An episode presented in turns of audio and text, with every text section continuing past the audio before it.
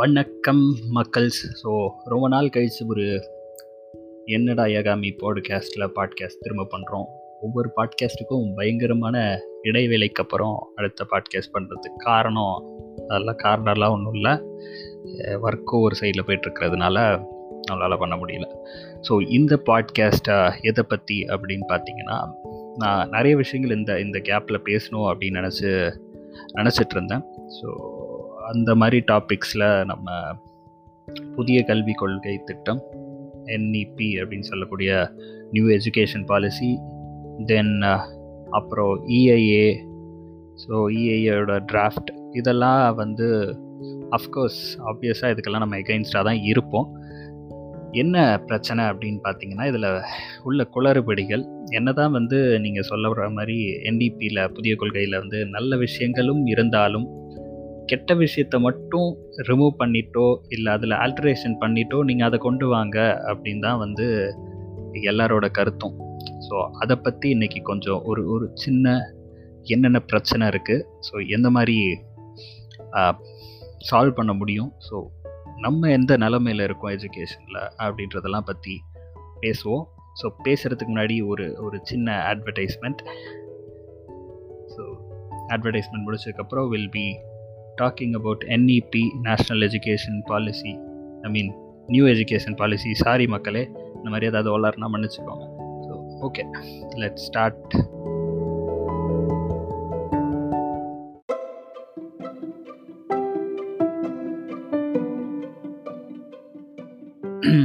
வணக்கம். So okay, so என்ன இப்போது நான் நியூ எஜுகேஷனல் பாலிசி, அதாவது புதிய கல்விக் கொள்கை திட்டம் எதனால் வந்து நிறைய வெகுஜன மக்களால் ஏற்றுக்கொள்ள முடியல அப்படின்னு பார்த்தீங்கன்னா, சரி அது எதுக்கு முடியலன்றதுக்கு முன்னாடி நம்ம ஏன் வந்து எல்லோரும் அதுக்கு முட்டு கொடுக்குறாங்க அப்படின்னு வந்து நம்ம ஃபஸ்ட்டு பார்ப்போம்.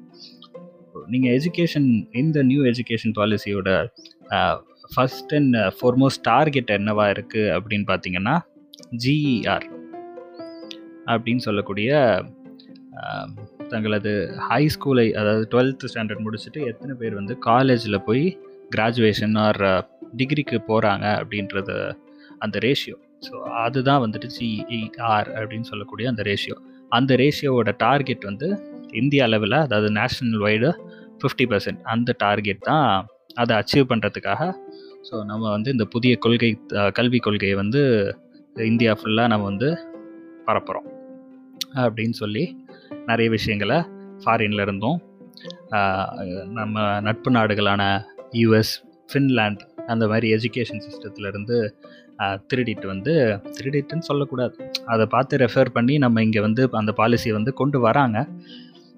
ஓகே, ஸோ அப்படின்னா நல்லா தானே இருக்கும். ஃபின்லாண்ட்லேயும் யூஎஸ்லேயும் எஜுகேஷன் சிஸ்டம் நல்லா தானே இருக்குது, அப்புறம் ஏன் வந்து அதை இங்கே ஃபாலோ பண்ணக்கூடாது அப்படின்னு சொன்னோன்னா, யூஎஸும் இந்தியாவும் ஒன்று இல்லைன்றதுக்கு நிறைய எக்ஸாம்பிள் நம்மளால் சொல்ல முடியும். ஸ்டார்டிங் ஃப்ரம் தி ஜிடிபியாக இருக்கட்டும், உங்களோட பாப்புலேஷனாக இருக்கட்டும், we have lot of differences compared to US or Finland. ஃபின்லாண்டெல்லாம் பற்றி நம்ம பேசவே முடியாது. ஃபின்லாண்டில் ஒரு வீட்டுக்கும் இன்னொரு வீட்டுக்கும் உள்ள டிஸ்டன்ஸே கிட்டத்தட்ட அந்த வீட் அந்த அந்த டிஸ்டன்ஸ்குள்ளே நம்ம நம்ம இதில் மூணு மூணு நாலு ஃபேமிலி லிவ் பண்ணுவோம். ஓகே, ஸோ அந்த மாதிரி இருக்க சிச்சுவேஷனில் ஸோ அந்த மாதிரி பாலிசிஸை இங்கே கொண்டு வரோம்னா அட்லீஸ்ட் அதுக்கான சேஞ்சஸை நம்ம இங்கே வந்து கம்பல்சரியாக பண்ணணும். ஓகே, ஸோ இதில் உள்ள சில பாயிண்ட்ஸ் எல்லாம் நமக்கு வந்து அப்போசிங்காக இருக்குது. என்ன மாதிரி விஷயங்கள்னா, மும்மொழி கொள்கை. ஸோ மும்மொழி கொள்கை வந்துட்டு இப்போது தமிழ்நாடு கவர்மெண்ட்டாக எங்களால் ஏற்க முடியாது அப்படின்னு சொன்னது ஒரு ஒரு பப்ளிசிட்டி கிமிக் அப்படின்னு தான் நான் நினைக்கிறேன். பிகாஸ் இன்றைக்கி அதை மட்டும்தான் அவங்க சொல்லியிருக்காங்க. ஓகேவா, அதை அதை அதை பேசி உங் மக்களை வந்து அமைதிப்படுத்திட்டாங்க. ஓகேவா, அட்லீஸ்ட் வந்து ஒரு ஒரு விஷயம் நாங்கள் பண்ணிட்டோம் அப்படின்ற மிச்சம் நிறைய அதுக்குள்ளே லூப் ஹோல்ஸ் அண்ட் நிறைய தேவையில்லாதவர்களுக்கு போகக்கூடிய சலுகைகள் நிறைய இருக்கிற காரணத்தினால அது எல்லாருமே எதிர்க்கிறாங்க. ஸோ மும்மொழி கொள்கை அப்படின்னு சொல்லும் போது என்ன சொல்கிறாங்கன்னா, ஒரு குழந்தை வந்து தன்னுடைய அஞ்சு வயசு அதாவது அஞ்சாவது படிக்கிற வரைக்கும் தன்னோட லாங்குவேஜ் கற்கக்கூடிய திறன் வந்து அதிகமாக இருக்கும். ஸோ அந்த டைமில் வந்து நீங்கள் மல்டிபிள் லாங்குவேஜஸை சொல்லிக் கொடுங்க. அப்படின்னு சொல்லி சொல்கிறாங்க. ஸோ இப்போ இது நல்ல விஷயந்தான், நான் நிறைய லாங்குவேஜ் படிக்கிறது நல்ல விஷயந்தான். பட் நான் இதை எப்படி பார்க்குறேன்னா, இன்றைக்கி இந்தியாவில் நீங்கள் சொல்லக்கூடிய இந்த லாங்குவேஜஸ் அப்படின்னா ஃபஸ்ட்டு என்ன லாங்குவேஜ் எடுப்பாங்க அப்படின்னா அவங்களோட தாய்மொழியாக இருக்கட்டும். ஸோ இங்கிலீஷ் ஒரு லாங்குவேஜ், கண்டிப்பாக இங்கிலீஷ் ஒரு லாங்குவேஜ். ரெண்டாவது அவங்களோட தாய்மொழி. தமிழ்நாடு எடுத்தோம்னா தமிழ் எடுப்பாங்க. ஸோ ஆப்வியஸாக இன்னொரு ஒரு லாங்குவேஜ் வந்து ஹிந்தி இல்லைன்னா சான்ஸ்கிரிட். இங்கே வந்து யாரும் தெலுங்கு டீச்சர்ஸ் கிடையாது, இங்கே கன்னடம் டீச்சர்ஸ் கிடையாது. உருதுக்கு மேபி டீச்சர்ஸ் இருக்காங்க. பட் இப்போ ஒரு ஒரு ஸ்கூலில் நான் எனக்கு வந்து தெலுங்கு படிக்கணும்னு ஆசையாக இருக்குது, நான் தெலுங்கு படிக்கணும் அப்படின்னு சொல்கிறேன். இங்கே டீச்சர்லாம் இல்லைப்பா, இங்கே இருக்கிறது ஹிந்தி இல்லைனா சான்ஸ்கிரிட், உனக்கு எது வேணுமோ எடுத்துக்கின்றாங்க. இதையும் மேற்பட்டு இதுக்கும் மேற்பட்டு இன்னொரு ஒரு பிரச்சனை என்னென்னா, அது ஸ்கூலோட டெசிஷன், உங்கள் டெசிஷன் கிடையாது.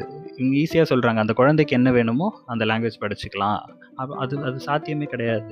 அந்த குழந்தைக்கு என்ன வேணுமோ அந்த லாங்குவேஜ் நீங்கள் சொல்லிக் கொடுத்துருவீங்களா?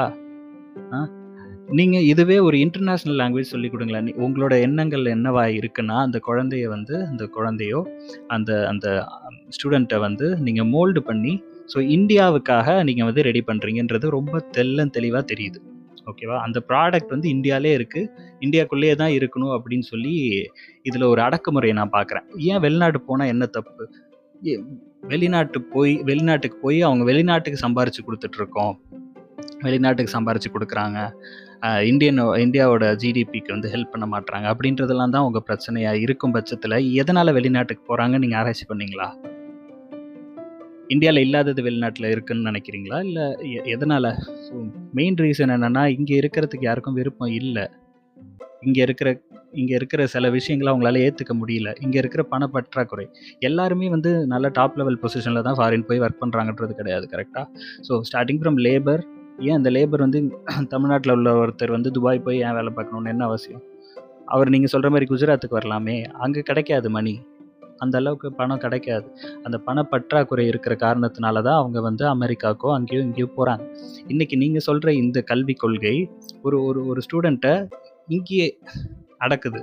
ஓகேவா? முன்னாடி சிபிஎஸ்சிலேயோ இல்லை வேறு சிலபஸ்லேயோ you had a option. Okay, French படிக்கலாம் அப்படின்னு ஆப்ஷன் இருந்தது, அதர் லாங்குவேஜ் ஜெர்மனி படிக்கலான்னு ஆப்ஷன்ஸ் இருந்தது. இன்றைக்கி அது எல்லாமே உங்களோட எப்படி அமையும்னா, ப்ரைவேட் ஸ்கூலில் பாசிபிலிட்டிஸ் இருக்க ஸ்கூலில் மட்டும்தான் இது எல்லாமே சாத்தியம். ஒரு குழந்தையாக நினச்சா படிச்சுக்கலாம் அப்படின்றது நடக்காத ஒரு விஷயம். ஓகே, இது மொத பாயிண்ட். ஓகே, மும்மொழி கொள்கையில் உள்ள பிரச்சனை இதுதான். இதில் நீங்கள் அழுத்தமாக சொல்கிற ஒரு விஷயம் என்னென்னா, சான்ஸ்கிரிட்டுக்கு ஆப்ஷன் இருக்குது, நாங்கள் கேட்டோமா? சான்ஸ்கிரிட்டுக்கு நீங்கள் ஆப்ஷன் தரீங்க தரலன்னு யாராவது உங்களிடம் கேட்டார்களா? நீங்கள் ஒரு அஞ்சு லாங்குவேஜ் வருசலாக சொல்கிறீங்க, தமிழ் இருக்குது, தெலுங்கு இருக்குது, கன்னடம் இருக்குது, இப்படின்னு வருசலாக சொன்னீங்கன்னா சரி, சான்ஸ்கிரிட்டையும் நீங்கள் சேர்த்துக்கொள்ளலாம் அப்படின்னா என்ன அர்த்தம்? சரி, இப்போ சான்ஸ்கிரிட்டை சேர்த்துக்கிறோன்னே வச்சுக்கோங்க. ஒரு ஸ்கூல் சொல்லுது, இந்த ஸ்கூல் இப்போ வந்து எத்தனை நீங்கள் நீங்கள் வந்து கல்விக்கூடங்களை பார்த்தீங்கன்னா ஆல்மோஸ்ட் ஒரு அறுபது சதவீதமான கல்விக்கூடங்கள் தமிழகத்தில் மதச்சார்பான கல்விக்கூடங்கள் தான். கிறிஸ்டியானிட்டி ஸ்கூல்ஸாக இருக்கட்டும், ஹிந்துவிசம் ஃபோக்கஸ் பண்ணுற ஸ்கூல்ஸாக இருக்கட்டும், இஸ்லாம் ஸ்கூல்ஸாக இருக்கட்டும், எல்லாமே அவங்க அவங்களோட கல்ச்சரை ஸ்ப்ரெட் பண்ணுறதுக்கு கண்டிப்பாக முயற்சிகள் எடுப்பாங்க. கிறிஸ்டியானிட்டி ஸ்கூல் கிறிஸ்டியன் ஸ்கூல்ஸ்க்கு போனீங்கன்னா கண்டிப்பாக அங்கே ப்ரேயர்ஸில் அவங்களோட பைபிளோட ரிசர்ச் இது இருக்கும். ஓகேவா? ரீடிங் இருக்கும். அதே மாதிரி உருது இஸ்லாமிய ஸ்கூலுக்கு போனீங்கன்னா இருக்கும். அங்கே வந்து நீங்கள் வந்து ஒரு ஹிந்துவாக இருந்தால் நீங்கள் போய் வந்து ரெஸ்ட் எடுத்துக்கலாம் அப்படின்னு ஒரு ஆப்ஷன் கிடையாது. ஏன்னா நான் படிச்சிருக்கேன், நான் சொல்கிறேன். நீங்கள் ஹிந்துவாக இருந்தாலுமே சரி, நீங்கள் அந்த பைபிள் படிக்கிற ஸ்கூலில் பைபிள் படித்து தான் ஆகணும். அதே மாதிரி ஹிந்து ஸ்கூல்ஸில் ஹிந்து ஸ்கூல்னு நான் சொல்கிறது வெகுஜகனமான ஸ்கூல்ஸ், ஹிந்துத்துவாவை சொல்கிற ஸ்கூல்கள். அதாவது நம்ம டிநகரில் இருக்கக்கூடிய மடப்பள்ளிகள் நிறைய இருக்குது. ஸோ அந்த மடப்பள்ளிகள்லாம் பார்த்தீங்கன்னா அது ஸ்கூல் செட்டப்பே கிடையாது, அது கிட்டத்தட்ட ஒரு குருகுலம், ஆல்மோஸ்ட் அது வந்து ஒரு குருகுலம். ஸோ இந்த மாதிரி விஷயங்களில் இப்போ அங்கே உள்ள பள்ளிகள்லாம் வந்து சான்ஸ்கிரிட்டை முன்னிறுத்துறதுக்கான வழிகளை பார்ப்பாங்க. இப்போ அப்படி வந்து ஒரு ஒரு முப்பது சதவீதமான ஸ்கூல்ஸ் வந்து சான்ஸ்கிரிட்டை நாங்கள் எடுக்கிறோம் அப்படின்னு முடிவெடுத்துட்டா, இப்போ சான்ஸ்கிரிட் சொல்லித்தரக்கூடிய டீச்சர்கள் எத்தனை பேர் மற்ற சாதியிலையும் மற்ற மதத்துலேயும் இருப்பாங்கன்னு நீங்கள் நினைக்கிறீங்க? இது வந்து ஒரு புதிய ஒரு ஒரு ஒரு ஒரு ஒரு சாதிக்கு அல்லது ஒரு ஒரு சமூகத்துக்கு நீங்கள் வந்து வேலை வாய்ப்பை உருவாக்கி தந்துட்டுருக்கீங்க. அவங்களுக்கு உருவாக்கி தரக்கூடாதுன்னுலாம் சொல்ல, ஆல்ரெடி அவங்களுக்கு நிறைய கொடுத்தாச்சு, நம்ம கொடுத்துட்டே தான் இருக்கோம். இடபிள்யூஎஸ் என்ற பேரில் கொடுக்குறோம். பத்தாததுக்கு அவங்களுக்காகவே ஒரு தொழில், எப்படி அவங்களே ஒரு தொழிலை உருவாக்கி, அதாவது கடவுள்ன்ற பேரில், வழிபாடுன்ற பேரில் அவங்க கடவுளிடம் பேசுகிறேன், அர்ச்சகராக இருக்கேன், மந்திரங்களை ஓதுறேன், வீட்டில் வந்து ஹோமங்கள் செய்கிறேன், கல்யாணத்தை நடத்துகிறேன், கருமாதியை நடத்துகிறேன்னு பல இடங்களில் தொழில்களாக உருவாகியிருக்கு. ஓகேவா? ஆல்ரெடி அவங்கள நிறைய விஷயங்களை வந்து அவங்க கையில் எடுத்து அவங்களா செய் செஞ்சிட்ருக்க இந்த டைமில் நம்ம வந்து புதுசாக போயிட்டு இன்னும் கொஞ்சம் அவங்களுக்கு வந்து நம்ம ப்ரையாரிட்டி கொடுத்து நம்ம ஏன் வந்து அவங்கள வந்து நம்ம வர வைக்கணும் அப்படின்னு சொல்லிட்டு ஒரு ஒரு பிரச்சனை இருக்குதுல. ஸோ இந்த கல்விக் கொள்கையை நான் முழுவதுமாக யாருக்கு சாதகமாக இருக்குதுன்னு நான் நம்புகிறேன்னா பிராமின்ஸுக்கு. இதில் எந்த வித மாற்று கருத்துமே கிடையாது. நீங்கள் இன்றைக்கி என்ட்ரன்ஸ் எக்ஸாம் வைக்கிறேன் அப்படின்னு சொல்கிறீங்க. எத்தனை இடத்துல என்ட்ரன்ஸ் எக்ஸாம் வைக்க போகிறீங்க? ஸ்டார்டிங் ஃப்ரம் நீங்கள் காலேஜ் ஸ்கூல் முடித்த உடனே காலேஜுக்கு ஜாயின் பண்ணுறதுக்கு ஒரு என்ட்ரன்ஸ் எக்ஸாம். இந்த என்ட்ரன்ஸ் எக்ஸாம் சென்ட்ரல் லெவலில். ஓகே, ஸோ அடுத்த கட்டமாக எக்ஸிட் டெஸ்ட்டு, காலேஜ் படித்து முடித்ததுக்கப்புறம் எக்ஸிட் டெஸ்ட். ஓகே, இதெல்லாம் வைக்கிறது எந்த பிரச்சனையும் கிடையாது. ஒரு ஒரு நல்ல குவாலிட்டியான ஆள் வெளியே வருவாங்க. பட் இங்கே நாங்கள் கேட்குற ஒரு விஷயம், ரிசர்வேஷன் பேஸ்ட் ஆன் அந்தந்த குழந்தைங்க எந்த நிலைமையிலேருந்து வருது. நீங்கள் சொல்கிற இதே கல்விக் கொள்கை திட்டத்தை உலகம் தமிழ்நாடு ஃபுல்லாக ஃபாலோ பண்ணுறாங்கன்னே வச்சுப்போம். பப்ளிக் ஸ்கூலில் கிடைக்கிற அதே எஜுகேஷன் ப்ரைவேட் ஸ்கூல்லேயும் கிடைக்குமா? ஐ மீன், பப்ளிக் ஸ்கூலில், கவர்மெண்ட் ஸ்கூல்ஸ்களில் சொல்லிக் கொடுக்கக்கூடிய விஷயங்களும் ப்ரைவேட் ஸ்கூலில் உள்ள விஷயங்களும் ஒன்றா இருக்குமா? அங்கே கொடுக்குற ஃபோக்கஸ் பப்ளிக் ஸ்கூல்ஸ்லேயோ கவர்மெண்ட் ஸ்கூல்ஸ்லேயோ கிடைக்குமா? அது கிடைக்கிறதுக்கான முயற்சிகளை நாங்கள் வந்து உருவாக்குவோம் அப்படின்னு நீங்கள் சொன்னீங்கன்னா அதுக்கான பிளான் எங்கே? நீங்கள் சொல்லக்கூடிய அந்த முயற்சிகள் உருவாக்குறோம் அப்படின்னா, நாங்கள் வெளில நல்ல ஒரு எஜுகேஷன் சிஸ்டமை கொண்டு வரணும்னா நல்ல டீச்சர்ஸ் வேணும் அப்படின்னு சொல்கிறீங்க. டீச்சர்ஸை ஏன் குறை சொல்கிறீங்க? அந்த அந்த டீச்சர்ஸ் எங்கேருந்து வந்தாங்க? நீங்கள் சொல்லக்கூடிய அதே எஜுகேஷன் சிஸ்டம்லேருந்து தான் வந்திருக்காங்க அந்த டீச்சர்ஸ். ஸோ டீச்சர்ஸை நம்ம குறை சொல்கிறதுக்கான இடம் இது கிடையாது. நிறைய இடங்களில் இந்த national edu I mean new education பாலிசியில் குளறுபடிகளும் லூப் ஹோல்ஸும் இருக்குது. யாருக்குன்னா மேல் ஜாதியினர்கள் அதில் போய் சொகுசுக்கான. இன்றைக்கி நான் வந்து உங்களோட ரிசர்வேஷனை எடுத்து நான் காமிச்சாலும் ஐஐடியோட ரிசர்வேஷனை பற்றி உங்களால் பதில் சொல்லவே முடியாது. இன்றைக்கி வரைக்கும் ஐஐடி ரிசர்வேஷன் பற்றி பேசினா யாராலையும் பதில் சொல்ல முடியாது. எத்தனை பேர் ஐஐடி ரிச நீங்கள் இதுக்கு வந்து நீங்கள் முட்டு கொடுக்கறதுக்காக ஒரு பதில் சொல்லுவீங்க. எங்கள் வாள்லாம் வந்து நல்லா படிக்கிறவா, நல்ல மூளை உள்ளவா, எங்கள் எங்கள் வாளுக்கெல்லாம் பிறப்பிலேயே வந்து மூளையில் ஒன்றரை நரம்பு கூட, ஏன்னா நாங்கள் வந்து தலையிலிருந்து பிறந்தது அப்படின்னு வந்து நீங்கள் வந்து மட்டமான முட்டுக்களை வந்து இன்னை வரைக்குமே கொடுத்துட்டே தான் இருக்கீங்க. இதில் எந்த மாற்று கருத்தும் கிடையாது.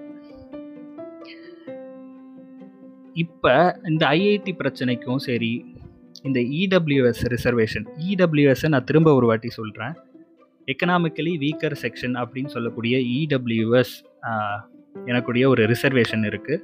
ஸோ இது யாருக்கு அப்படின்னு சொன்னால் எக்கனாமிக்கலி வீக்கர் சொசைட்டியில், எக்கனாமிக்கலானா உங்களுடைய வருமானத்தில் வந்து ரொம்ப குறைவான வருமானம் இருக்கக்கூடிய வீடு வீட்டுகள் வீட்டில் உள்ள மக்களுக்கு இது வந்து அப்ளிகபிள். அதாவது அந்த வருமானத்தின் வரையறை என்னவா இருக்குன்னா எட்டு லட்சம் எட்டு லட்சம் பெர் இயர், அதுக்கும் கீழே இருக்கிறவர்கள் எல்லாரும் அந்த கோ கோட்டால் வருவாங்க அப்படின்னு சொல்கிறாங்க. பட் இதில் ஒரு ஒரு ஒரு நீங்கள் சொல்லக்கூடிய அந்த டேர்ம்ஸ் அண்ட் பாலிசி அப்படின்னு சொல்லக்கூடிய உள்ளே போய் பார்த்தீங்கன்னா இதில் என்ன விஷயம் இருக்குன்னா, ஆல்ரெடி நீங்கள் வந்து ஒரு ஓபிசிலேயோ பிசி கோட்டாலேயோ எம்பிசி கோட்டாலேயோ எஸ்சி எஸ்டி கோட்டாலேயோ இருக்கும் பட்சத்தில் உங்களுக்கு இது அப்ளிகபிளாக ஆகாது. இதிலேருந்து இது யாருக்கு போகுதுன்னு உங்களுக்கு ரொம்ப டைரெக்டாகவே தெரியும். பிசிக்கும் கிடையாது, ஓபிசிக்கும் கிடையாது, எம்பிசிக்கும் கிடையாது, எஸ்சிஎஸ்டிக்கும் கிடையாது. மிச்சம் இருக்கிறது யார்? ஸோ இந்த ஃபார்வர்ட் கேஸ்ட்ன்னு சொல்லக்கூடிய மேல்தட்டு மக்கள் அப்படின்னு தங்களுக்கு தாங்களே சொல்லிக்கக்கூடிய சில ஜாதிகள், சில சாதியை சார்ந்த மக்கள் வந்து இதில் ரொம்பவே ரொம்ப லெஷியராக வந்து சலுகைகளை வந்து பெற்றுக்கொள்கிறாங்க அப்படின்றதுல எந்த ஒரு சந்தேகமும் நமக்கு வேண்டாம். என்ன அப்படின்னு பார்த்தீங்கன்னா ஒரு ஒரு பெரிய விஷயம் இதில் உள்ள ஒரு தில் தில்லுமுள்ள என்ன அப்படின்னு பார்த்தீங்கன்னா, இப்போ கடந்த மூன்று மூன்று நாலு வாரமாக வந்து நீங்கள் வந்து நிறைய ட்வீட்ஸ் பார்த்துருக்கலாம், மேபி ஃபேஸ்புக்கில் போஸ்ட்டுகள்லாம் பார்த்துருக்கலாம்.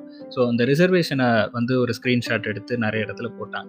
அந்த இடத்துல பார்க்கும்போது யூபிஎஸ்சியோட ரிசர்வேஷனாக இருக்கட்டும், ஸ்டாஃப் செலெக்ஷன் கமிட்டியோட ரிசர்வேஷனாக இருக்கட்டும், சென்ட்ரல் கவர்மெண்ட் ஜாபில் உள்ள ரிசர்வேஷனாக இருக்கட்டும், இந்த ரிசர்வேஷன்கள்லாம் இடபிள்யூஎஸோட mark, eligibility mark compared to SC எஸ்டியை விட கம்மியாக இருக்கிறதுன்னு காரணம் என்ன?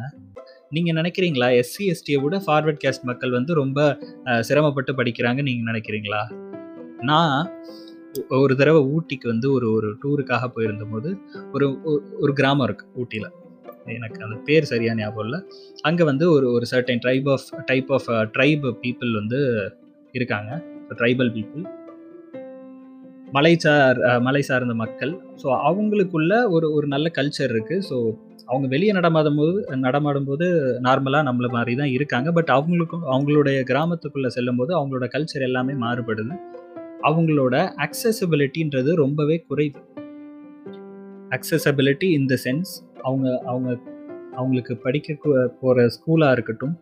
ஓகே, நீங்கள் சொல்கிறீங்களா இன்றைக்கி வந்து உள்ள மலை மலைவாழ் மக்களுக்கு உள்ள பள்ளிகள் அப்படியெல்லாம் நம்ம பேசும்போது அந்த பள்ளியெல்லாம் ஒரே ஒரு டீச்சர் தான் இருப்பாங்க. அந்த ஒரு டீச்சர் அஞ்சு சப்ஜெக்ட் எடுக்கணும். அந்த டீச்சர் மும்மொழி கொள்கை வரும்போது மும்மொழி கொள்கை வரும்போது அந்த டீச்சருக்கு ஆல்ரெடி இங்கிலீஷ் தெரிஞ்சிருக்கும், தமிழ் கண்டிப்பாக தெரிஞ்சிருக்கும். அந்த டீச்சர் இப்போ போய் ஹிந்தி கற்றுப்பாங்கன்னு நீங்கள் நினைக்கிறீங்களா? சரி, அப்போ அவங்களுக்கு ஹிந்தி தெரியாத பட்சத்தில் என்ன பண்ணுவீங்க? ஹிந்தி டீச்சரை ஹையர் பண்ணுவீங்க. ஒரு கிராமத்துக்கோ ஒரு மலை மலை சார்ந்த இடத்துக்கோ ஒரு ஹிந்தி டீச்சர் வரணும் அப்படின்னா அவங்கள எங்கேருந்து ஹையர் பண்ணி கூட்டிகிட்டு வருவீங்க? இதற்கான பதில் எங்கேயுமே வந்து இடம்பெறலை அப்படின்றது வந்து ஒரு சோகமான ஒரு விஷயம். இதில் உள்ள இன்னொரு ஒரு சங்கடப்படக்கூடிய விஷயம் என்னவா இருக்குன்னு பார்த்தீங்கன்னா, மூன்று ஐந்து எட்டு பத்து பன்னெண்டு இதில் வர பப்ளிக் எக்ஸாம். நீங்கள் சொல்கிறீங்க மூணாவது அஞ்சாவது எட்டாவதுல உள்ள பப்ளிக் எக்ஸாமுக்கு நாங்கள் வந்து மதிப்பீடு கொடுத்து அதை வந்து நாங்கள் மாணவர்களின் மனசை வந்து நாங்கள் புண்படுத்த மாட்டோம், அதாவது பாஸ் ஃபெயில் சொல்ல மாட்டீங்க அப்படின்னு சொல்லி சொல்கிறீங்க. ஆனால் மதிப்பீடுகள் வரும், அந்த மதிப்பீடுகளை வச்சு அந்த குழந்தையின் ப்ராக்ரெஷனை நீங்கள் வந்து கால்குலேட் பண்ணுவீங்க. அதாவது நீங்கள் பேசுகிறது வந்து எப்படி இருக்குன்னா, ஒரு க ஒரு ஒரு ப்ரைவேட் கம்பெனி, ஒரு ஒரு கார்ப்பரேட் கம்பெனி என்னெல்லாம் வந்து ஒரு ஒரு மனுஷனை வந்து பண்ண முடியுமோ, மேபி கார்ப்பரேட்டோட ஃபார்முலா சக்ஸஸ்ஃபுல்லாக இருக்கலாம். அதுக்கு காரணம் அவன்கிட்ட மனிதாபிமானம்ன்ற ஒரு விஷயம் கிடையவே கிடையாது. கார்ப்பரேட் இன்றைக்கி ஒரு ஒரு ஒரு ப்ராஜெக்ட் எடுத்தால் அதை சக்ஸஸ்ஃபுல்லாக முடிக்கிறான்னா, பத்து பேர் உள்ள ப்ராஜெக்டில் ஒருத்தன் வந்து அன்றைக்கி சோர்வாக இருக்கான் அப்படின்னா அவனுக்கு அன்றைக்கி வந்து லீவ் போட்டாலுமே அவனுக்கு அவனோட லீவு முடிஞ்சு எல்லா லீவ் லீவ்ஸுமே அவன் எடுத்ததுக்கப்புறம் ஒரு லீவ் போடுறான்னா அது எல்ஓபி தான். அந்த இடத்துல கரிசனை காட்டி பரவாயில்லப்பா, எங்கள் கம்பெனி நம்ம இந்த ப்ராஜெக்ட் எப்படியும் டீமாக சேர்ந்து முடிச்சிருக்கோம், இந்தாங்க நீங்கள் சேலரி அப்படின்னு சொல்லி யாரும் தருவாங்களா? இதையே தான் இன்றைக்கி நேஷ்னல் நியூ எஜுகேஷன் பாலிசியில் கார்ப்பரேட்டின் ஆதிக்கம் அப்படின்னு சொல்லக்கூடிய கார்ப்பரேட் வந்து டைரெக்டாக உள்ளே வரல, ஆனால் கார்ப்பரேட்டிசம், அதாவது கார்ப்பரேட் செய்யக்கூடிய செயல்களை நீங்கள் இந்த இடத்துல வந்து செஞ்சிட்ருக்கீங்க. ஸோ இது இது என்ன என்ன பிரச்சனை அப்படின்னு சொல்லும் போது, நம்ம மூணாவது அஞ்சாவது எட்டாவது பத்தாவது பன்னெண்டாவதுல நீங்கள் வைக்கிற வைக்கக்கூடிய அந்த பப்ளிக் எக்ஸாம் அந்த குழந்தைக்கு மேபி வந்து நீங்கள் சொல்கிற மாதிரி அந்த குழந்தைக்கு வந்து அது ஒன்றும் தெரியாமலே இருந்துட்டு போட்டுமே. ஒரு கிராமத்து சைடில் உள்ள ஒரு குழந்தை மூணாவது எக்ஸாம் எழுதுது, ஃபெயில் ஆயிடுது. ஸோ நீங்கள் ஃபெயிலுன்னு சொல்ல மாட்டீங்க, குறைவான மதிப்பீடு இருக்குது. அந்த குழந்தைக்கு நீங்கள் என்னென்ன ஆப்ஷன் வச்சுருக்கீங்கன்னா, ஒகேஷ்னல் கோர்ஸ் அப்படின்னு சொல்லக்கூடிய அக்கேஷ்னல் கோர்ஸ் அப்படின்னா என்னென்னா தச்சு வேலையோ இல்லைன்னா கார்பென்ட்ரி.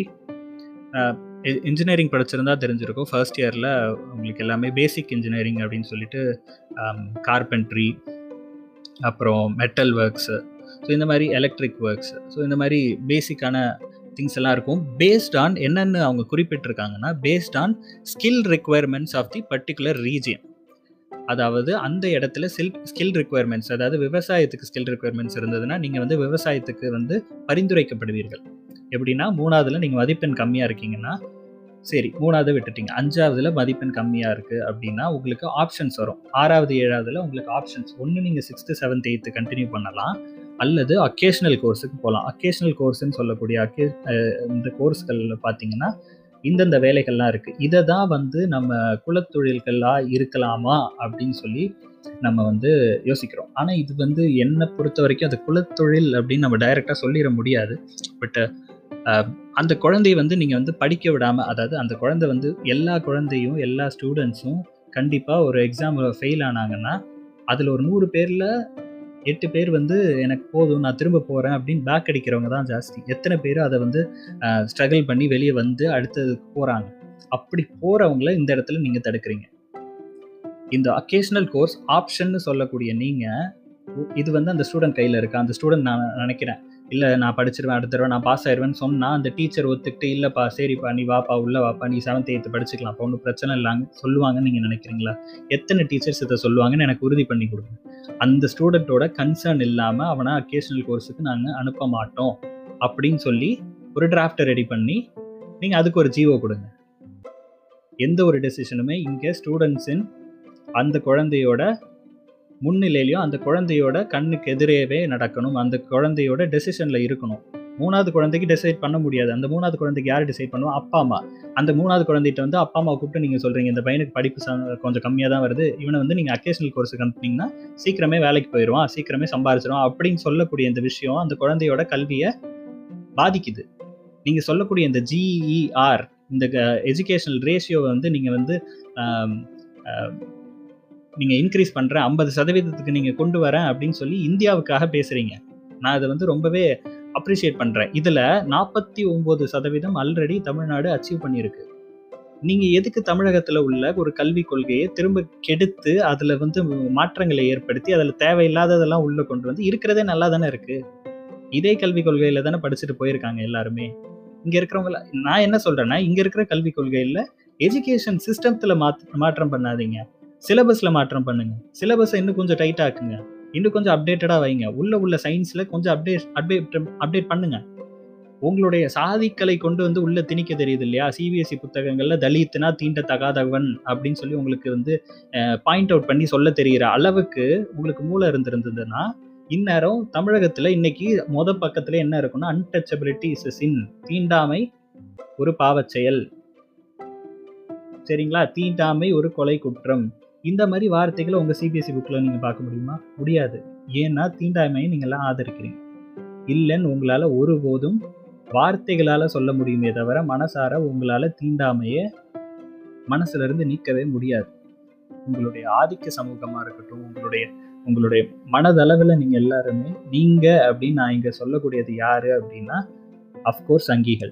சங்கிகள்னு பார்க்கும்போது பிராமணர்கள் மட்டும் இருக்காங்களான்னா இல்லை, அதுக்குள்ளே தேவையில்லாமல் கவுண்டனும் வன்னியனும் சத்திரியன் அப்படின்னு சொல்லக்கூடியவன் யாதவன் என்னென்னவோ ஜாதிகள்லாம் உள்ளே வந்து நான் சங்கிகளுக்கு சப்போர்ட் பண்ணுறேன் அப்படின்னு சொல்லி நீங்கள் பேச முட்டு கொடுக்குற விஷயங்கள் என்னவா இருக்குன்னா கடைசியாக உங்கள் மூஞ்சில் தான் அந்த சாணியை தூக்கி அடிப்பான். அது உங்களுக்கு இன்னைய வரைக்குமே புரியவே கிடையாது யாருக்குமே. நீங்கள் இன்னைக்கு சங்கி சங்கின்னு தூக்கி வச்சு ஆடுற சங்கி எல்லாம் மேலே இருக்கிற பிராமணர் பிராமின் அப்படின்னு கூடிய ஒரு ஒரு கம்யூனிட்டி இருக்குன்றது எல்லாருக்குமே தெரியும். அந்த கம்யூனிட்டி உங்களை அப்ரெஸ் பண்ணும் ஒரு நாள். நீங்கள் இல்லைன்னு சொல்லுங்கள், இல்லை ஆமாம் இது வரைக்கும் எங்களை பண்ணது கிடையாது இனிமேலும் பண்ணாது அப்படின்னு சொல்லி ஒரு சர்டிஃபிகேட்டை போட்டு தாங்க, ஒரு ஜீவோ போடுங்க. எ எத்த எத்தனை ஜீவோக்கள் இன்னுமே ஜீவோவாகவே இருக்குது, சட்டமாக இயற்றப்படாத எத்தனை ஜீவோக்கள் இருக்குன்னு தெரியுமா? எத்தனை மாநிலங்களில் தீண்டாமை எதிர்த்து ஜீவோக்கள் ஜீவோக்களாகவே இருக்குது. ஜீவோன்னா கவர்மெண்ட் ஆர்டர், இன்னும் ஆர்டராகவே இருக்குது, அது சிஸ்டமாகவும் சட்டமாகவும் மாறலை. தமிழகத்தில் மட்டும்தான் ரிசர்வேஷனாக இருக்கட்டும் தீண்டாமையாக இருக்கட்டும் இதெல்லாம் ஒரு சட்டமாக இயற்றப்பட்டு அதுக்கு கீழே பிரிவுகள் இருக்குது. ஐபிசி பிரிவு இருக்குது, கிரிமினல் கேஸ் ஃபைல் பண்ண முடியும் நீங்கள் பண்ணுற விஷயங்களுக்கு. ஆனால் மற்ற மாநிலங்களில் இது கிடையாது. நீங்கள் நினைக்கிற மாதிரி தமிழகமோ கேரளாவோ ஆந்திராவோ கர்நாடகாவோ உங்களுடைய வரைபாட்டில் கிடையவே கிடையாது. இந்த மாநிலங்கள்லாம் ஆல்ரெடி முன்னோக்கி போயிட்டுருக்காங்க. முன்னோக்கி போகிறவங்கள தயவு செய்து பின்னாடி இழுக்காதீங்க. இதுக்கு உடந்தையாக இருந்து எல்லாரும் தயவு செஞ்சு சிங் சாங் போடாதீங்க. நீங்கள் பண்ணுற விஷயம் என்னென்னா ஆல்ரெடி இருக்க கல்விக் கொள்கை நல்லா போயிட்டுருக்கு. அதாவது இந்த கல்விக் கொள்கை எப்படி பில்டு பண்ணாங்க அப்படின்னு பார்த்தீங்கன்னா முதல்ல எல்லாரும் ஸ்கூலுக்கு வரணும் அப்படின்ற எண்ணத்தை கொண்டு வந்தாங்க தமிழகத்தில். அன்றைக்கு இருந்த திராவிட கட்சிகளாக இருக்கட்டும், அன்றைக்கு இருந்த மார்க்சிச கம்யூனிசம் கட்சிகளாக இருக்கட்டும், ஸோ இந்த கட்சிகள்லாம் மக்கள் வந்து முதல்ல ஸ்கூலுக்கு வரணும். இன்றைக்கி நீங்கள் எத்தனையோ இடங்களில் பார்த்துருக்கலாம், தமிழகத்தில் மட்டும்தான் நீ படித்தாதாண்டா உனக்கு சோறு, படித்தாதாண்டா சோறுன்னு உன்னை சொல்லி வளர்ப்பாங்க. இதுவே மற்ற மாநிலங்களில் அந்த கதை கிடையாது. உங்களுக்கு படிப்புன்றது ஒரு இரண்டாவது பட்சமான ஒரு விஷயமா இருக்குது. அதனால தான் அங்கே இருந்து கூலி தொழிலாளர்கள் இங்கே வந்து ஒரு அறுபது எழுபது சதவீதம் கூலி தொழிலாளர் தொழிலாளர்களாகவே இருக்காங்க. பதினேழு சதவீதம் பத்து சதவீதம் மூணு சதவீதம் ஜிஇஆர் உள்ள ஸ்டேட்லாம் இருக்குது. மூணு சதவீதமான மக்கள் மட்டுமே ஸ்கூல் முடிச்சுட்டு காலேஜ் போகிறாங்களாம், மிச்செல்லாம் நேராக வேலைக்கு போகிறான். இதுக்கு பிரச்ச இதுக்கு காரணம் என்ன? இந்த மாதிரி விஷயங்களை வந்து தமிழகத்தில் ஆல்ரெடி நாங்கள் பண்ணி ப்ராப்பராக வச்சுருக்கோம். ஸ்கூலுக்கு நீ வரணும், ஸ்கூலுக்கு வரணும்னா நான் உனக்கு என்ன வேணாலும் செய்கிறேன். உனக்கு என்ன சாப்பாடு பத்தலையா, சரி வா உனக்கு காலையில் நான் சாப்பாடு தரேன். அடுத்து சாப்பாட்டில் சத்து இல்லையா, இந்தா முட்டை தரேன், முட்டை. அடுத்து வேறு என்ன, உனக்கு ஸ்கூலுக்கு வரத்துக்கு வந்து நடந்து வரத்துக்கு தூரமாக இருக்கா, இந்த சைக்கிள் எடுத்துகிட்டு வா. ஸோ சைக்கிளுக்கும் ரொம்ப தூரமாக இருக்கா, இந்த பஸ் பாஸ் வச்சுக்கோ. படிக்கிறதுக்கு உனக்கு வந்து பேக் இல்லையா, இந்த பேக் வச்சுக்கோ. புக் இல்லையா, புக் வச்சுக்கோ. ட்ரெஸ் இல்லையா, ட்ரெஸ் வச்சுக்கோ. என்னென்ன வேணுமோ எல்லாத்தையும். இன்றைக்கி நீங்கள் சொல்லக்கூடிய இந்த இலவசம் இலவசம்னு சொல்கிறதெல்லாம் மேல்தட்டு மக்கள், உங்களுக்கு தான் இது இலவசம், அவனுக்கு இதெல்லாம் அத்தியாவசியம். நீ டிவி கொடுக்குறான், டிவி ஜாலியாக எல்லாருக்கும் டிவி கொடுக்குறான், எல்லாருக்கும் டிவி கொடுக்குறான், டிவி கொடுத்து மக்களை சோம்பேறியாக்குறான் அப்படின்றீங்களே, அது அவனுக்கு ஒரு பொழுதுபோக்கு. அந்த அந்த டிவியை அவன் சம்பாரித்து வாங்குறதுக்கு எத்தனை வருஷம் ஆகும்னு உங்களுக்கு தெரியும்? எத்தனை வீட்டில் இந்நேரம் டிவி இருந்திருக்கும்? அவன் சம்பாரித்து வாங்கணும்னு நினச்சிருந்தா ஒரு டிவி வாங்குற அளவுக்கு அவன் அவன் அவன் அடுத்த வேலை சாப்பாட்டுக்கு உழைக்கிறான். அடுத்த நாளைக்கு நம்ம இது நாற்பத்தி மூணு இன்ச்சு எல்இடி டிவி வாங்கணும்னு அவன் உழைக்கலை. இந்த மாதிரி நிறைய சின்ன சின்ன விஷயங்களை திராவிட இயக்கங்களும் சரி திராவிட கட்சிகளும் சரி இதை கொஞ்சம் கொஞ்சமாக உள்ளே கொண்டு வந்தோம், கொண்டு வந்துட்டு இருக்காங்க. நான் திராவிட கட்சின்னு சொல்லும் போது திமுகவுக்கு சப்போர்ட் பண்ணுறேன், அதிமுகவுக்கு சப்போர்ட் பண்ணுறேன் அப்படின்றது கிடையாது. இந்த இடத்துல திராவிட இயக்கங்கள் இருந்ததுனால இவர்கள் எல்லாருமே உங்களுடைய மதத்தின் பெயரால் நீங்கள் செய்த பாவங்களையும் ஜாதி என்ற பெயரில் நீங்கள் செய்த கொடுமைகளையும் வந்து பாவ மன்னிப்பு பண்ணுற மாதிரி அதை கொஞ்சம் கொஞ்சமாக அதை கரைக்கிறதுக்கு என்னென்ன வழிகள் பண்ண முடியுமோ. இன்றைக்கி உங்கள் பேருக்கு பின்னாடி ம நரேந்திர மோடி அப்படின்னு போடுறீங்க, ரெட்டி அப்படின்னு போடுறீங்க, உங்கள் பேருக்கு முன்னாடி சின்ஹா, ஒவ்வொரு பேருக்கு பின்னாடி நீங்கள் போடக்கூடிய சாதி இன்றைக்கி தமிழகத்தில் எத்தனை பேரால் போடப்பட்டுட்டு இருக்கு? இதிலே தெரியலையா தமிழகம் எந்த அளவுக்கு முன்னேறி இருக்குன்னு? நீங்கள் நினைப்பீங்க பேர் எடுத்துகிட்டா அப்படியே முன்னேறிடுவான். இல்லை, இன்னுமே இங்கேயும் பிரச்சனைகள் இருக்குது, இங்கேயும் தீர்க்கக்கூடிய விஷயங்கள் நிறையா இருக்குது. இருந்தாலும் இந்த கல்வி கொள்கை எனப்பட சொல்லக்கூடிய இந்த இந்த புதிய கல்வி திட்டம் வந்து நிறைய லூப் ஹோல்ஸ் இருக்குது. இதை எல்லாத்தையும் நீங்கள் கரெக்ட் பண்ணிட்டு வந்தீங்கன்னா கண்டிப்பாக இந்த கல்விக் கொள்கை ஒரு நல்ல கொள் கொள்கையாகவே இருக்கும். தமிழகத்தில் இருக்கக்கூடிய நீங்கள் புத்தகங்களை அப்டேட் பண்ணுறதே கிடையாது. நீங்கள் புத்தகத்தில் அப்டேட் பண்ணுற விஷயங்கள் என்னவா இருக்குன்னா உங்களுடைய மத நம்பிக்கைகளை உள்ளே திணிக்குது. மதம் அப்படின்றது ஒருவனின் நம்பிக்கை, அதை சொல்லி கொடுக்கணும்னு அவசியம் கிடையாது. நம்பிக்கை என்பது அவனுடைய வீட்டில் அவன் தாத்தா பாட்டி சொல்லி கொடுத்துட்டு போட்டுமே, அவங்க அப்பா சொல்லி கொடுத்துட்டு போட்டுமே, ஒரு ஸ்கூலில் நீங்கள் புக்கு போட்டு சொல்லி கொடுக்கணும்னு அவசியம் கிடையாது. மதம்ன்றது ஒரு நம்பிக்கையால் உருவாக்கப்பட்ட ஒரு என்டிட்டி. அந்த விஷயத்தை நம்ம வந்து இங்கே யாருக்கும் புக்கு போட்டு டெஸ்ட் வச்சு ஆன்சர் எழுத சொல்லி பண்ணணுன்ற அவசியம் கிடையாது. அதை தயவு செய்து யாரும் ஆதரிக்க வேணாம். அதே மாதிரி இன்னும் நிறைய குளறுபடிகள் இந்த என்இபியில் இருந்தது. என்ட்ரன்ஸ் டெஸ்ட், இந்த என்ட்ரன்ஸ் டெஸ்ட்டில் பிரச்சனை என்னென்னா ரிசர்வேஷன். சென்ட்ரலுக்குன்னு வரும்போது ஓபிசின்ற ஒரே ரிசர்வேஷனில் எல்லாரும் வர காரணத்தினால இடபிள்யூஎஸ்ன்ற ரிசர்வேஷன்ற பேரில் அவன் ஒரு பத்து பெர்சென்ட்டை அழகாக நீங்கள் நினைக்கிறத விட அவன் ஒரு நல்ல கட் ஆஃப்லேயும் அவன் உள்ளே போயிடுவான்.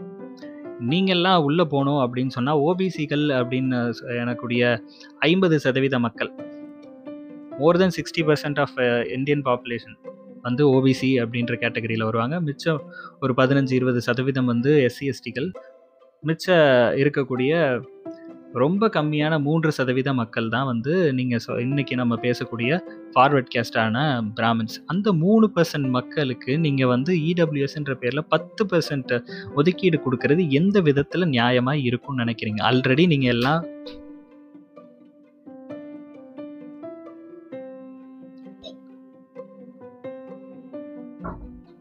ஆல்ரெடி நீங்கள் எல்லாம் அவர்கள் அந்தந்த பொசிஷனில் போய் உட்காந்தாச்சு. அடுத்தும் மேலும் மேலும் உங்கள் ஆட்களை உள்ளே கொண்டு வரத்துக்கான வழிகளையே திரும்ப திரும்ப நம்ம பண்ணிகிட்ருக்கோம்.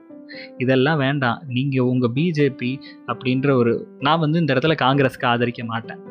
காங்கிரஸுக்கு ஏன்னா காங்கிரஸாக இருக்கட்டும் பிஜேபியாக இருக்கட்டும் ரெண்டே கட்சி தான் இருக்குது சென்ட்ரலில். சென்ட்ரலில் நீங்கள் என்ன வேணுமோ பண்ணிக்கோங்க, மக் மாநிலத்தின் உரிமைகளை வந்து பறிக்கிறதுன்றது ஒரு ஒரு மட்டமான விஷயம். இந்த மாநிலத்தின் உரிமைகளை பறிக்கிறத பற்றி இன்னும் டீட்டெயிலாக வந்து அடுத்த செக்ஷனில் இதிலே கண்டினியூஸாக நான் பேசுகிறேன். ஸோ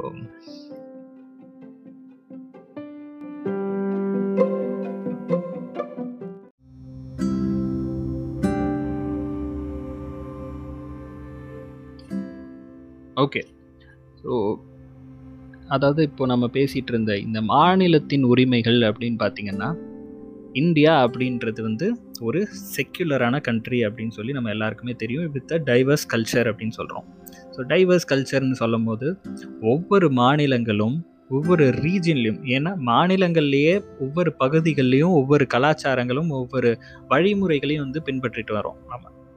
இந்த இடத்துல எல்லாமே ஒன்று கிடையாது. குஜராத்தும் தமிழ்நாடும் ஒன்று கிடையாது.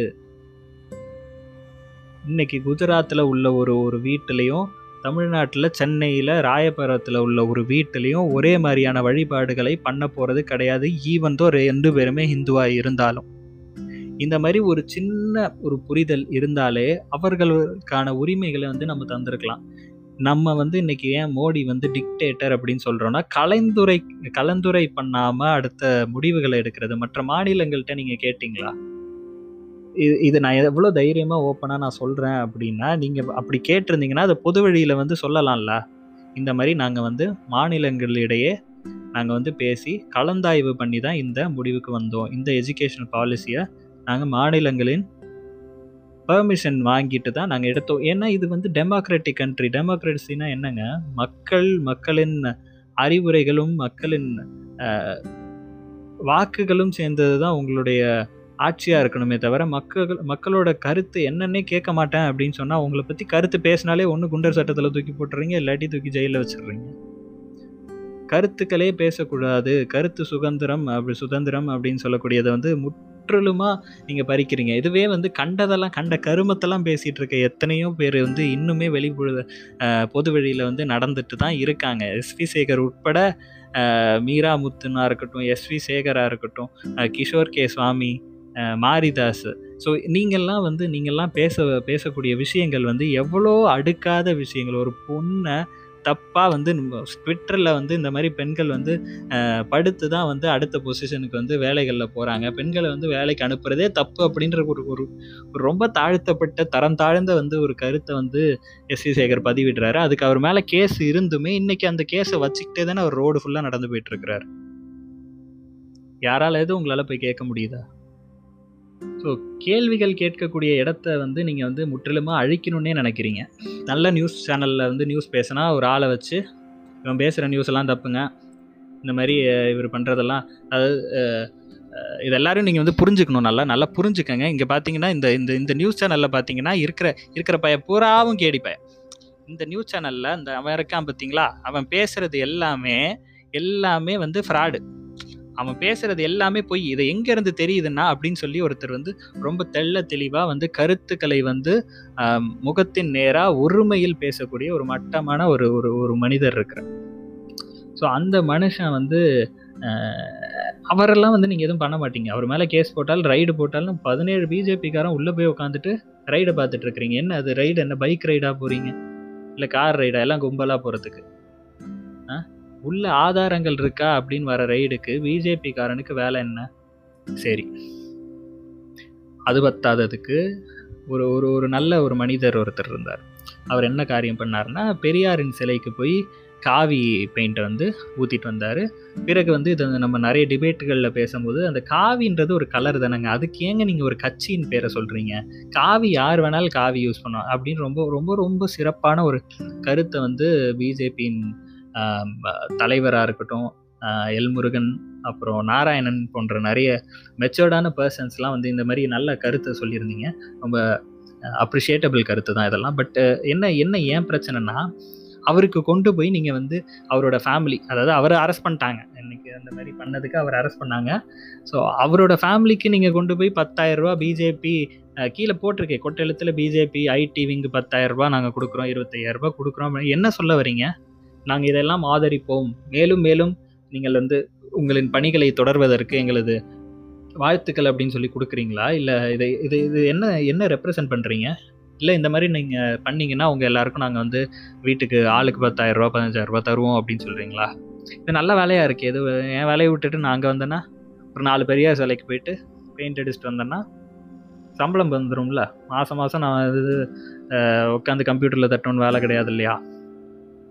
ஸோ இந்த மாதிரி கீழ்த்தனமான வேலைகளை வந்து நம்ம தொடர்ந்து பார்த்துட்டே இருக்கிறோம். இருந்தாலும் நம்மளால் எதுவுமே பண்ண முடியாத சூழ்நிலையில் இருக்கிறதுக்கு காரணம்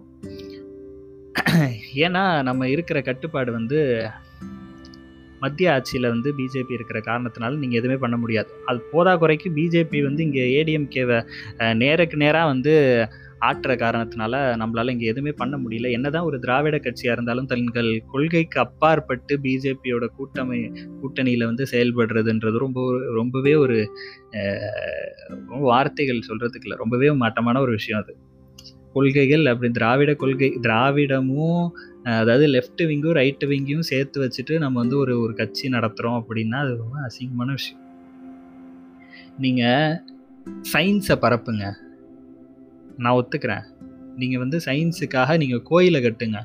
இப்போ நியூ நியூட்டன் இருக்காரா, நியூட்டனோட ஒரு ஒரு தமிழகத்தில் உள்ள யாராவது சரி இந்தியாவிலே உள்ள ஒரு சயின்டிஸ்ட் எடுத்துக்கோங்க, அப்துல் கலாம், யா யாரோ ஒரு சயின்டிஸ்ட் அவர் எடுத்துக்கோங்க, அவரோட அவருக்காக ஒரு கோயில் கட்டுங்க. அந்த கோயில் ஃபுல்லாக அவரோட கான்ட்ரிபியூஷன் அவர் என்னென்ன பண்ணாரோ எல்லாத்தையும் அங்கே டிஸ்ட்ரிபியூட் பண்ண டிஸ்பிளே பண்ணுங்கள். அதுக்கு நீங்கள் டிக்கெட் போடுங்க, சம்பாதிங்க, அதில் வர டேக்ஸ் எடுத்துகிட்டு போங்களேன், அதில் வர காசு எடுத்துகிட்டு போங்களேன். இல்லை நான் வந்து ஒரு முன்னாடி அதாவது ரொம்ப காலத்துக்கு முன்னாடி எழுதப்பட்ட ஒரு கதையின் பெயரால் இந்த இடத்துல இவர் கோயில் இருக்குது அப்படின்னு சொல்லிட்டு இருந்த கோயிலை இடிச்சிட்டு, அதாவது எப்படின்னா கந்தசஷ்டி கவச கவசத்தை ஒருத்தர் வந்து பேசிட்டாரு அப்படின்னு சொல்லி மொத்த இந்து மக்களே அப்படியே பின்பற் பின்னாடி புண்பற்றுச்சு அப்படின்னு சொல்லி பட் ஹர்ட் ஆயிட்டிங்க அப்படின்னு சொல்லி நிறைய கருத்துக்கள் தெரிவிச்சிங்க. நிறைய நிறைய நிறைய கட்சிகளில் இருந்தும் சரி நிறையா எதிர்ப்புகள் வந்து அதுக்காக வந்துச்சு. ஓகே, ஸோ அது வந்து உங்களுடைய மதத்தை வந்து புண்படுத்துகிற மாதிரி இருக்கட்டுமே, புண்படுத்திகிட்டே போயிருக்கட்டுமே. சரி, நீங்கள் என்ன பண்ணீங்க? அவரை பிடிச்சி ஜெயிலில் போட்டாச்சு, அந்த சேனலை வந்து டெலீட் பண்ணியாச்சு, பிடிச்சி போச்சு. அதாவது ஒரு மதத்தின் அடையாளமான அவர்களுடைய கோயில் இந்த இடத்துல வந்து மசூதி, பாபர் மசூதியை வந்து இடித்து இடித்தது சரி சரி இடித்து அதுக்கு உங்களால் ஈடுகட்ட முடியல, சரி மன்னிப்பு கேட்கவும் முடியல. ஏன்னா அவங்களுக்கெல்லாம் வந்து ப்ரெஸ்டீஜியஸ் இருக்குது, கௌரவம் அப்படின்ற பேரில் நிறைய விஷயங்கள் இருக்கிறதுனால மன்னிப்பு தான் கேட்க முடியல. சரி விடுங்க. அடுத்து அடுத்து அட்லீஸ்ட் வந்து சரிப்பா இடிஞ்சு போ இடிஞ்சது இடிஞ்சு போச்சு, நீங்கள் உங்கள் கோயிலை கட்டிங்க அப்படின்னு சொல்லாமல், இல்லை இல்லை இந்த இடத்துல எங்கள் கதைகளில் வந்து நாங்கள் வந்து ராமர் இங்கே தான் இருந்தார், அயோத்தியில் வந்து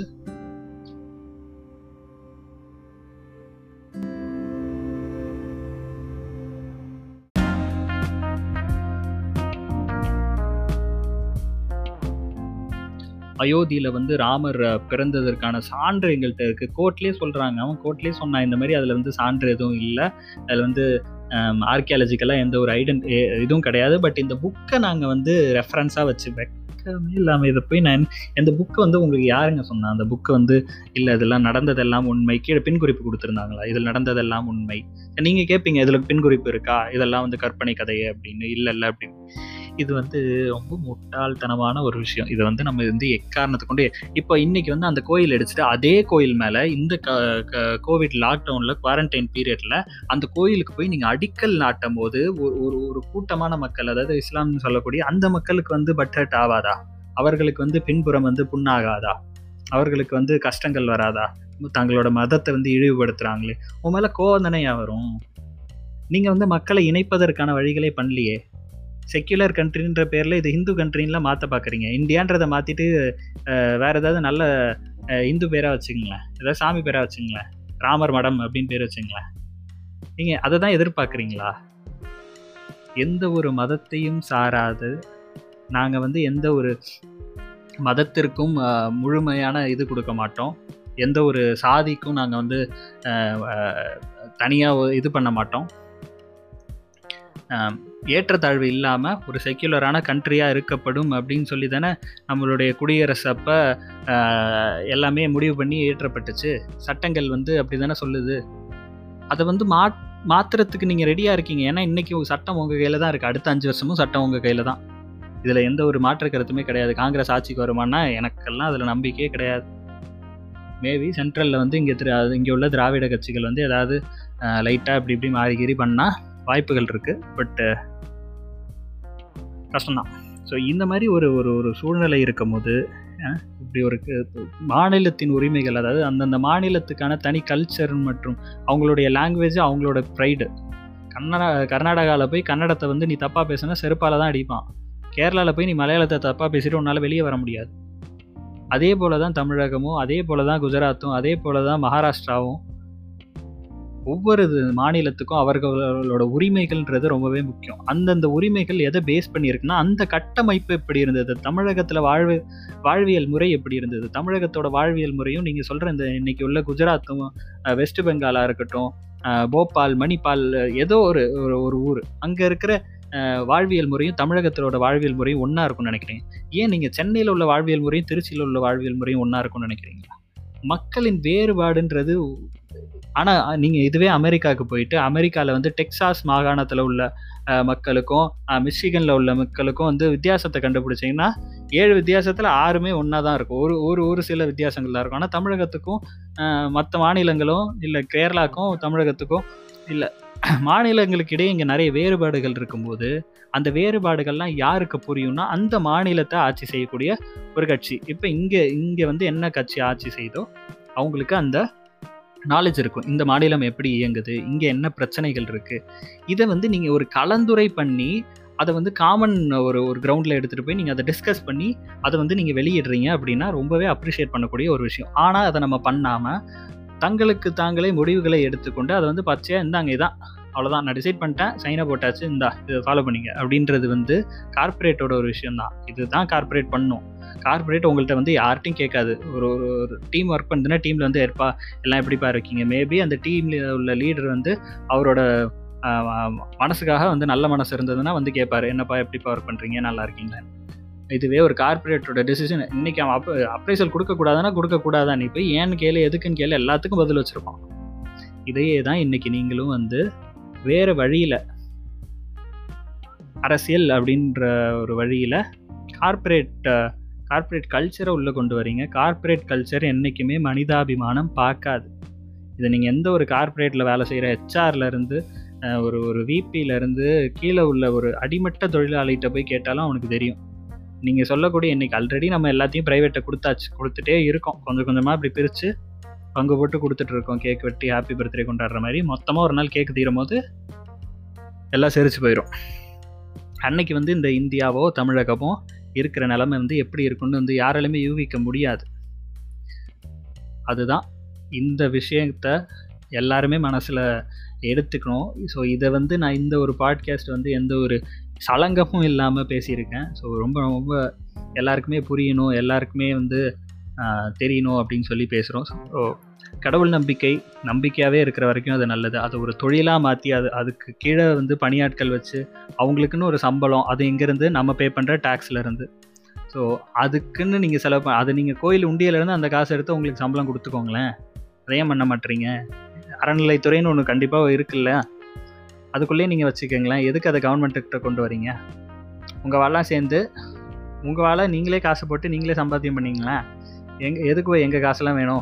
நீங்கள் வந்து இந்த இடத்துல வந்து சாதி பிரிவினை பேச தெரியுதில்ல. ஒரு சக்கிலியை வந்து டாய்லெட் அல்றவன் வந்து உங்கள் வீட்டு வாசலில் வந்து ஏதோ நின்னதுக்கு ஒரு ஒரு ஒருத்தர் வந்து ஒரு கோடி ரூபாய்க்கு நான் வீடு கட்டியிருக்கேன், ஓய் என்ன நீ இப்படி வந்து பண்ணுற, நீ என்னோட இதை மலத்தை அள்ளி சாப்பிட்டு தானே சம்பாதிக்கிற. அதாவது இவர் மலத்தை வந்து அவங்க வந்து அந்த கழிவை வந்து அவர் சுத்தம் பண்ணி வர சம்பளத்தில் சாப்பிட்றதுனால அவர் வந்து ரொம்ப டைரெக்டாக இப்படி சொல்லிடுறாரு. ஸோ அவ்வளோ ஒரு இது இருக்கக்கூடிய சாதிகளுக்கிடையே நம்ம வாழும்போது நம்மளும் எதிர்த்து பேசி தானே ஆகணும். ஸோ இந்த இடத்துல நான் வந்து ரொம்ப தாழ்த்தப்பட்டவன் அப்படி சொல்ல, நான் வந்து பிராமின் கிடையாது அவ்வளோதான் சொல்லுவேன். நான் வந்து எந்த மதத்தையும் வந்து நான் வந்து பின்பற்றலை. ஸோ மதத்தின் நம்பிக்கையை வந்து நான் நம்பிக்கையாகவே வச்சுக்கணும்னு ஆசைப்பட்றேன். எனக்கு வந்து ஒரு கடவுள் நம்பிக்கை இருக்குன்னா அது என்னோடய நம்பிக்கை. நான் போய் ஒரு கோயிலில் உட்காந்து இல்லை ஒரு சர்ச்சில் உட்காந்து நான் வந்து கடவுளை பார்க்குறேன்னா எனக்கு அந்த நேரத்தில் அமைதி கிடைக்குதுன்னா அது வரைக்கும் எனக்கு சந்தோஷம். இல்லை நான் சொல்கிறது அந்த கடவுளுக்கு புரியாது, இடையில ஒரு தூதகர் ஒரு ஆள் வேணும், அவர் போய் அந்த கடவுள்கிட்ட பேசி அவர் அப்போ தான் வந்து அந்த கடவுள் கேட்பாருன்னா அப்படி ஒரு கடவுள் எனக்கு அவசியம் கிடையாது. ஸோ இது கடவுள் எதிர்ப்பு கொள்கையும் கிடையாது. இது வந்து கடவுளின் பெயரால் வியாபாரத்தை உண்டு பண்ணுற ஒரு ஒரு சமூகத்தில் தான் வந்து நான் எதிர்த்து பேசுகிறேன். ஸோ இது வந்து இந்த மாதிரி ஒரு விஷயங்களை வந்து நீங்களும் வந்து ஆதரிக்காதீங்க. உங்களுடைய நீங்களே உட்காந்து யோசிச்சு பார்த்தா தெரியும், நம்ம போகிறோம் டெய்லியும் வந்து ஒரு கோயிலுக்கோ ஒரு சர்ச்சுக்கோ ஒரு எங்கேயோ போகிறோன்னா நம்ம அங்கே போய் கொடுக்குற காசு, நம்ம கொடுக்குற பணம் எல்லாமே உங்களுடைய உழைப்பிலிருந்து வர பணம். அவன் அங்கே என்ன உழைப்பு செய்தார்கள் அந்த பணம் பணத்தை அவர்கள் பெறுவதற்கு, அந்த காசை அவங்க வாங்குறதுக்கு என்ன வேலை செஞ்சாங்க. ஒரு ஒரு பத்து ரூபா நீங்கள் சம்பாதிக்கணுன்னா எவ்வளோ கஷ்டப்படுறீங்கன்னு உங்கள் எல்லாருக்குமே தெரியும். Starting from a business man, மேலேருந்து ஆரம்பித்து நீங்கள் கீழே அடியில் உள்ள ஒரு விவசாயமாக இருக்கட்டும், ஒரு ஒரு எஜுகேஷன் ஸ்கூல் டீச்சராக இருக்கட்டும், ஒரு கார்பரேட்டில் வேலை ஐடி எம்ப்ளாயாக இருக்கட்டும், யாராக இருந்தாலுமே வேலைகள் கஷ்டப்பட்டு நம்ம செய்கிறோம். எட்டு மணி நேரம் உட்காடுறோம், ஒம்பது மணி நேரம் உட்காடுறோம். பிஸ்னஸ் பார்த்தா பத்து மணி நேரம் பன்னெண்டு மணி நேரம், ஏன் இருபத்தி மூணு மணி நேரம் இருபத்தி ரெண்டு மணி நேரம் வேலை பார்க்குற ஆட்கள் எல்லாமே இன்னும் இருக்காங்க. நீங்கள் ஒரு காசை எடுத்துகிட்டு போய் ஒரு ரூபாயோ ரெண்டு ரூபாயோ அஞ்சு ரூபாயோ அந்த தட்டில் போடும் போது அந்த காசை அவங்க எடுக்கிறாங்க. எடுத்து அந்த காசை வந்து மக்களுக்காக செலவு பண்ணுறாங்களா? இல்லை, கடவுள் அப்படின்னு சொல்லக்கூடிய ஒரு இமேஜினரி ஒரு விஷயம், ஒரு இமேஜினரியான ஒரு ஒரு விஷயத்திற்கு அவங்க போய் அந்த காசை போடும்போது அவர்களுக்கு எந்த ஒரு உழைப்புமே அந்த இடத்துல கிடையாது. வாங்கி கொண்டு போய் அங்கே போடுறாரு. நீங்கள் சொல்கிறத அவர் வந்து வேறு லாங்குவேஜில் அங்கே இன்டர்பிரேட் பண்ணி பேசுகிறார். ஏன் அந்த கடவுள் தமிழ் புரிஞ்சுக்காதா? கடவுள் வந்து ஏன் அந்த தமிழில் வந்து பேசாதா? மகா மகாராஷ்டிராவில் உள்ள மகாராஷ்டிராவில் உள்ள கடவுள் ஏன் மராத்தியில் புரிஞ்சுக்காதா? இதுதான் என் பிரச்சனை. அவங்கவுங்க மொழியை வந்து ஏன் அந்த கடவுளால் புரிஞ்சுக்க முடியல? கடவுளுக்கு மொழி கொடுத்தீங்களா? கடவுள் வந்து இந்த மொழிக்காரர்னு ஏதாவது இருக்கா? அட்லீஸ்ட் அப்படியாவது சொல்லுங்களேன். இல்லைங்க, இவர் வந்து ஹிந்திக்காரருங்க, அவர் ஹிந்தி மட்டும்தான் பேசுவார், அவர்கிட்ட போய் நீங்கள் தமிழில் பேசினா அப்படிங்க புரியும், அதான் ஒரு டிரான்ஸ்லேட் வச்சுருக்கோம், அவர் தாங்க பூசாரி அப்படின்னு சொல்லிட்டு போங்களேன். தெளிவுபடுத்துங்களேன் எங்களை. எங்களுக்கு எங்களுடைய அறிவு கண்களை வந்து திறந்தீங்கன்னா கொஞ்சம் வசதியாக இருக்கும்ல. ஸோ இந்த மாதிரி கஷ்டங்களை தான் வந்து நம்ம வந்து சொல்லிகிட்ருக்கோம். ஸோ இந்த நியூ எஜுகேஷன் பாலிசி அப்படின்னு சொல்லக்கூடிய இந்த புதிய கல்விக் கொள்கை திட்டத்தில் நிறைய குளறுபடிகள் இருக்குது. இது வந்து நிறைய மதங்களை மதங்களையும் சாதிகளுக்கும் நிறைய நிறைய உள்ள இன்டீரியராக நிறைய வேலை பார்த்து வச்சுருக்கிறீங்க. சமஸ்கிருதம்னு சொல்லக்கூடிய இருபத்தி மூவாயிரம் பேர் பேசக்கூடிய ஒரு மொழிக்கு நீங்கள் வந்து அதில் நிறைய ஆதரவு வேறு தெரிவிச்சிருக்கீங்க. இதெல்லாம் எங்களுக்கு வேண்டாம். அந்த கொள்கையவே நீங்கள் வந்து தமிழில் வந்து நீங்கள் ரொம்ப அரு அருமையாக வந்து கொடுத்தீங்கன்னா கொஞ்சம் மகிழ்ச்சியாக இருக்கும். ஸோ அவர்கள் மொழிகளுக்கும் அந்தந்த மாநிலத்துக்கும் அந்தந்த கல்ச்சருக்கும் மரியாதை கொடுக்கறத வந்து எந்த கட்சியாவது பண்ணுச்சுன்னா கண்டிப்பாக அந்த கட்சிக்கோ அந்த அந்த அந்த சமூகத்துக்கோ என்னுடைய ஆதரவு எப்பொழுதுமே இருக்கும். நீங்களும் அதையே வந்து பண்ணுங்க அப்படின்னு தான் நான் சொல்லுவேன். எல்லாருக்கும் மரியாதை கொடுங்க, யாருமே கீழே மேலே அப்படின்றதெல்லாம் கிடையாது. ஒரு அம்மா சொல்லி நான் கேட்டேன், பிறப்பால் எல்லாருமே கண்டிப்பாக வந்து ஜாதி இருக்குங்க, பிறப்பாலே இருக்குங்க, நீயும் நானும் ஒன்றாக முடியுமா அப்படின்னு வந்து பொது வழி மேடையில் பேச முடியுது அந்த அம்மாவால். அதே மாதிரி என்னாலையும் பேச முடியும். நீயும் நானும் ஒன்று தான், நீயும் நானும் அதே பிறப்பு தான், எனக்கும் அதே தலை தான் இருக்குது, அதே பிரெயின் தான் இருக்குது, உள்ள அதே ஹார்ட்டு தான் இருக்குது, அதே லங்ஸு, அதே கிட்னி.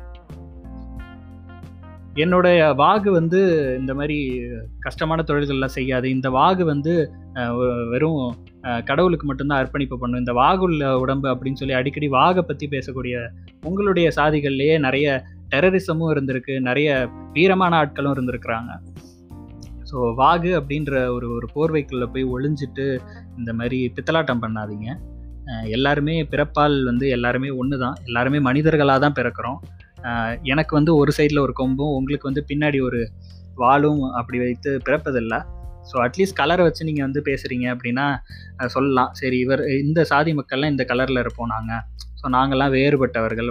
அப்படி ஒரு வேறுபட்ட ஒரு அந்த வேற்றுமை வந்து எங்கேயாவது யாருக்காவது பாதிப்பை உருவாக்குதுன்னா அது வேற்றுமை. நீங்கள் சொல்கிறீங்க பாம்பும் ஒரு சிங்கமும் வேறன்னா வேறு தான், அது ரெண்டுமே வேறு ஸ்பீஷீஸ். பாம்போட ஸ்ட்ரக்சர் வேறு, பாம்போட பாம்போட வாழ்வியல் முறையும் வேறு, சிங்கத்தின் வாழ்வியல் முறையும் வேறு. அந்த மாதிரி உங்களுக்கு எங்களுக்கு எந்த ஒரு வித்தியாசமும் கிடையாது. நீங்கள் நினச்சா உங்களால் சிக்கன் சாப்பிட முடியும், உங்கள் வயிறு வந்து டப்புன்னு வெடிச்சு கீழே விழுந்து சதறிடாது. நாங்களும் பருப்பு சாதமும் நெய்யும் ஊற்ற முடியும், அந்த நெய் ஊற்றினா எங்கள் உடம்பு வெடிச்சு சதறிடாது. எல்லாராலையும் எல்லாரும் எல்லாமே செய்ய முடியும். மனசில் உள்ள உங்கள் மூளையில் உள்ள இந்த வக்கர புத்தி தான் உங்களை வந்து அதை செய்ய விடாமல் தடுக்குது. உங்களுடைய வாழ்வியல் முறையை நீங்கள் சூஸ் பண்ணுறீங்க, அதை அடுத்தவர்கள் மீது திணிக்காதீர்கள். அந்த வாழ்வியல் முறையை பேஸ் பண்ணி அடுத்தவர்களை தாழ்த்தாதீர்கள், தரந்தாழ்த்தி பேசாதீங்க. நீ தான் பெரிய ஆள் அப்படின்னு தலையில் தூக்கி வச்சு தயவு செஞ்சு யாரையும் நீங்களும் ஆடாதீங்க. கோயிலுக்கு போய் ஒரு அர்ச்சகர்களுக்கு காசு போடுறீங்கன்னா பத்து வாட்டி யோசிங்க. அந்த காசு இன்றைக்கி நம்ம சம்பாரித்த காசு, கஷ்டப்பட்டு சம்பாரித்த காசு உங்களுக்கு எங்கேயாவது பயன் தரும். போய் குழந்தைகளை படிக்க வைங்க, படிப்பில் வந்து கவனம் செலுத்துங்க. எல்லாருமே வந்து ஒரு நல்ல கல்வியை வந்து நம்ம கையில் வச்சுருந்தோம்னா கல்வி வந்து என்றைக்குமே எல்லாருக்குமே ஒரு ஆயுதமாக இருக்கும், இந்த சமுதாயத்தையும் சமூகத்தையும் மாற்றக்கூடிய ஒரு ஆயுதமாக இருக்கும். நீங்கள் கல்விகள் உங்களுடைய ஸ்கூல் படிப்பை முடிச்சிங்கன்னா அடுத்த மொதல் வேலையாக சைட் பை சைடு புக்கு படிக்க ஆரம்பிங்க. புத்தகங்கள் படிப்பதன் மூலம் வாழ்க்கையில் நிறைய விஷயங்களை நம்ம தெரிஞ்சுக்கலாம். புத்தகங்கள் வந்து என்றைக்குமே வந்து பெரியார் புக்கை போய் படி, அம்பேத்கர் புக்கை படி நான் சொல்ல போகிறது கிடையாது. எல்லா புக்குமே படிங்க, ராமாயணத்தையும் படிங்க, கம்பராமாயணத்தையும் படிங்க, மகாபாரதத்தையும் படிங்க, பெரியார் எழுதினதையும் படிங்க. வித்தியாசங்களை வந்து உங்களால் ரொம்ப தெளிவாகவே இதில் வந்து பார்க்க முடியும். ஸோ இந்த வித்தியாசங்களை வந்து கண்டறிந்து எது நன்மை எது தீ தீமை அப்படின்னு சொல்லி பிரித்தெடுக்கக்கூடிய இந்த அன்ன பறவை வேலையை பார்த்தீங்கன்னா வாழ்வியல் முறை வந்து எல்லாருக்குமே வாழ்வு வந்து ரொம்ப நல்லாவே இருக்கும். ஸோ இந்த பாட்காஸ்ட் வந்து ரொம்ப தெளிவாக ரொம்ப நேரடியாக ரொம்ப கொச்சையாக எதுவும் பேசாமல் முடிஞ்ச அளவுக்கு நான் வந்து நல்ல மாதிரியாக பேசியிருக்கேன். ஸோ இந்த பாட்காஸ்ட் வந்து பிடிச்சிருந்ததுன்னா கண்டிப்பாக என்னோடய பாட்காஸ்ட்லாம் ஃபாலோ பண்ணுங்கள். பட் எல்லா பாட்காஸ்ட்டுமும் மற்றவர்களால் கேட்க முடியுமானா முடியாது. என்னோடய சில இடங்களில் நம்ம பேசக்கூடிய விஷயங்கள் சிலரை வந்து சுருக்குன்னு புண்படுத்துகிற மாதிரி இருக்கும். இருந்தாலும் வேறு வழி கிடையாது, உண்மைகள் வந்து சில நேரம் காயங்களை ஏற்படுத்தும் அப்படின்றது வந்து நம்ம சொல்லிவிட்டு ஸோ இந்த பாட்காஸ்ட்டை இதோட முடிச்சுக்கலாம். So thank you for listening to my podcast. This is you me என்னடா எகாமி. ஸோ ஓகே, இன்னொரு பாட்காஸ்ட்டில் நம்ம கண்டிப்பாக சந்திக்கலாம். பாய்.